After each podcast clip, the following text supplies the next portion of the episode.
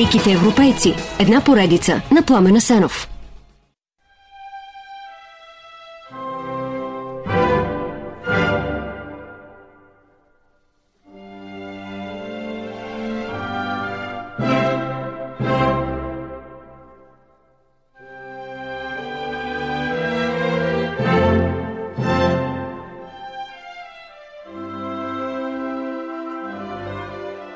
Представете си, че сте нормален човек, а после се превръщате в ненормален, като ставате философ.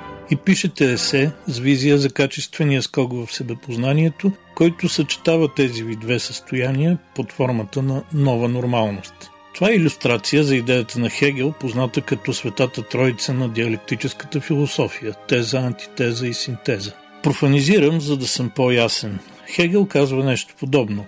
Духа е всичко, но докато се самопознава, той вижда, че съдържа и една част, която обикновено наричаме материя. Тя изглежда, но само изглежда противоположна на духа и на свой ред познава своята специфика. А така и духа продължава да опознава себе си. Накрая се ражда новото общо, наречено абсолютен дух. Той е същото като стария дух, но вече познава себе си.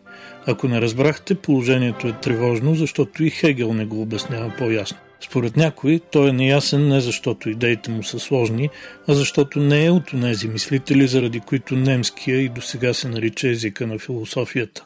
Хегел трудно пише и говори. Дали заради вътрешния си стремеж към съвършенство или защото е словесен еквилибрист, който създава неясни текстове, за да изглежда по-умен. Прави ли са яростните му критици или да слушаме онези, за които Хегел е сред най-великите философи на света? Проблемите около неговите идеи са така много, че вероятно и за Хегел самия би било трудно да ги обобщи. Нищо, че той слага своята философия дай отгоре, като венец на Божието творение, наречено духовен живот. Но да започнем с това, че триадата теза, антитеза, синтеза не е на Хегел.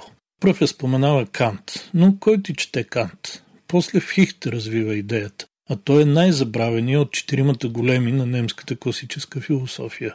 Хегел взима триадата от Фихте и я ползва така, че тя започва да изглежда като негова собствена идея. Но изобщо не е единствената идея, която Хегел с лека ръка заема от другите. Например, приятеля му Шелинг споделя някои велики свои идеи с публиката, а Хегел ги ползва без да споменава истинския автор. Така е с абсолюта. Шелинг го вижда в тъждеството между реално и идеално, изразено с формулата аз плюс обект равно на абсолют.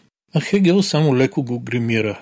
Дух плюс материя равно на абсолютен дух. И праща на приятеля си ръкописа на първата си знаменита книга «Феноменология на духа». А Шелинг отговаря «Чудесно, но бъди добър да споменеш авторството ми на тези и тези идеи». Темерута Хегел обаче мълчи и това става причина двамата да скъсат завинаги.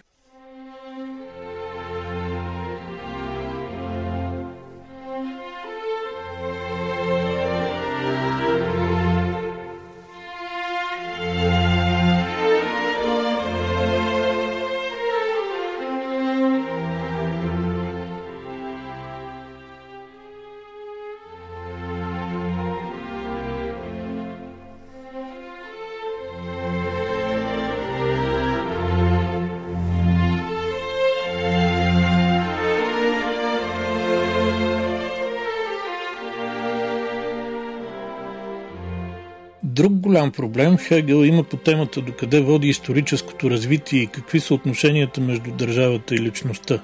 Въпреки, че като млад е фен на Френската революция и Наполеон като еманация на абсолютния дух в човешки и исторически план, по-късно философът чинно възхвалява като връх в общественото развитие държавата Прусия, в която живее. Дори получава орден за философската пропаганда в нейна полза. В тази уж въображаема, всъщност реална държава на Хегел всичко е точно като в Прусия. Двукамерен парламент с долна камера от буржуазия и плеб, а горната от земеделската аристокрация. Има правителство и силни институции, които администрират възможно най-правилно. Има и монарх, който назначава правителството, контролира парламента и олицетворява общия дух на нацията. За Хегел държавата е по-важна от човек, нищо, че самият той е лютеранин, т.е. от протестантска деноминация, която държи на личните отношения с Бога, играе важна роля за разкрепостяването на човешкия дух и е в основата на напредъка през века на разума. Но макар навсякъде в писанията си Хегел да говори за човешката свобода като цел и висша ценност, Щом опира до отношенията държава-човек, той настоява, че свободата е в правото да служиш и защитаваш държавата си от което текстовете му започват да вонят на просашки бутуши, а идеите му вдъхновяват и крайни реакционери от дясно и крайни революционери от ляво. Накрая се оказва, че независимо от критиките, които и двете страни имат към Хегел, модел на върховната му държава по-късно опитват да реализират както нацистите, така и комунистите. Хегел често е сочен за един от най-великите философи на всички времена. Швейцарският теолог Карл Барт го нарича протестантския Тома Аквински, а френският философ Морис Марло Понти пише всички велики философски идеи от 19 и 20 век, тези на Маркс и Ницше, феноменологията, немски екзистенциализъм, психоанализата, всички имат своята основа в Хегел. Това от една страна е хубаво. От друга страна обаче става така, че много от проблемите с неговата философия идват не толкова пряко от самата нея, колкото от тълкованията върху нея. Имам предвид, например, хора като Маркс, които се чувстват свободни да вземат от идеите на Хегел само това, което им върши работа, да го обърнат хастара навън и да го експлуатират максимално за своите цели. Изобщо не е само Маркс, така правят наистина мнозина, но Маркс е класическия пример. От философията на Хегел той забърсва главно диалектическия метод, но го прилага, както дявола прилага десетте Божи заповеди. Хегел е обърнал всичко с краката нагоре, затова трябва да го завъртим и да го изправим, казва Маркс, и го завърта. В смисъл започва да прилага само спрямо материалния свят онези диалектически принципи, с които Хегел изследва света на духа. Така от идеализма на Хегел се ражда материализма на Маркс, който само прилича на нещо от Хегел. Той носи толкова катастрофи на човечеството, особено след като болшевиките го докарват до най-елементарното ниво и го използват за чиста пропаганда. Това не е Хегел, не е една от основните фигури на германския идеализъм, не е фундаменталната фигура на западната философия. Този измислен Хегел не е роден в Штутгарт през 1770 и не умира в Берлин през 1831. Той не е онзи есенен човек, който преживява не особено дългия си живот, бавно и с мисъл изцяло насочена към търсене на абсолюта. До този Хегел ще се опитаме да се докоснем следващата седмица, във втората част на това предаване, каквото и да ни струва то.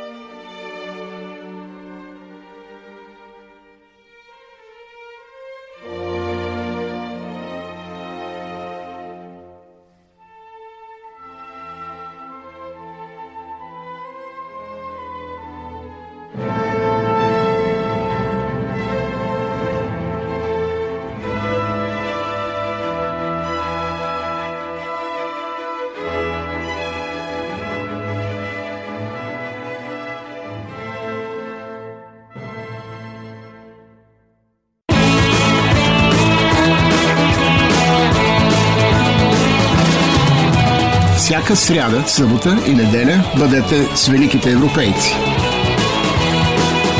Великите европейци. Една поредица на Пламена Сенов.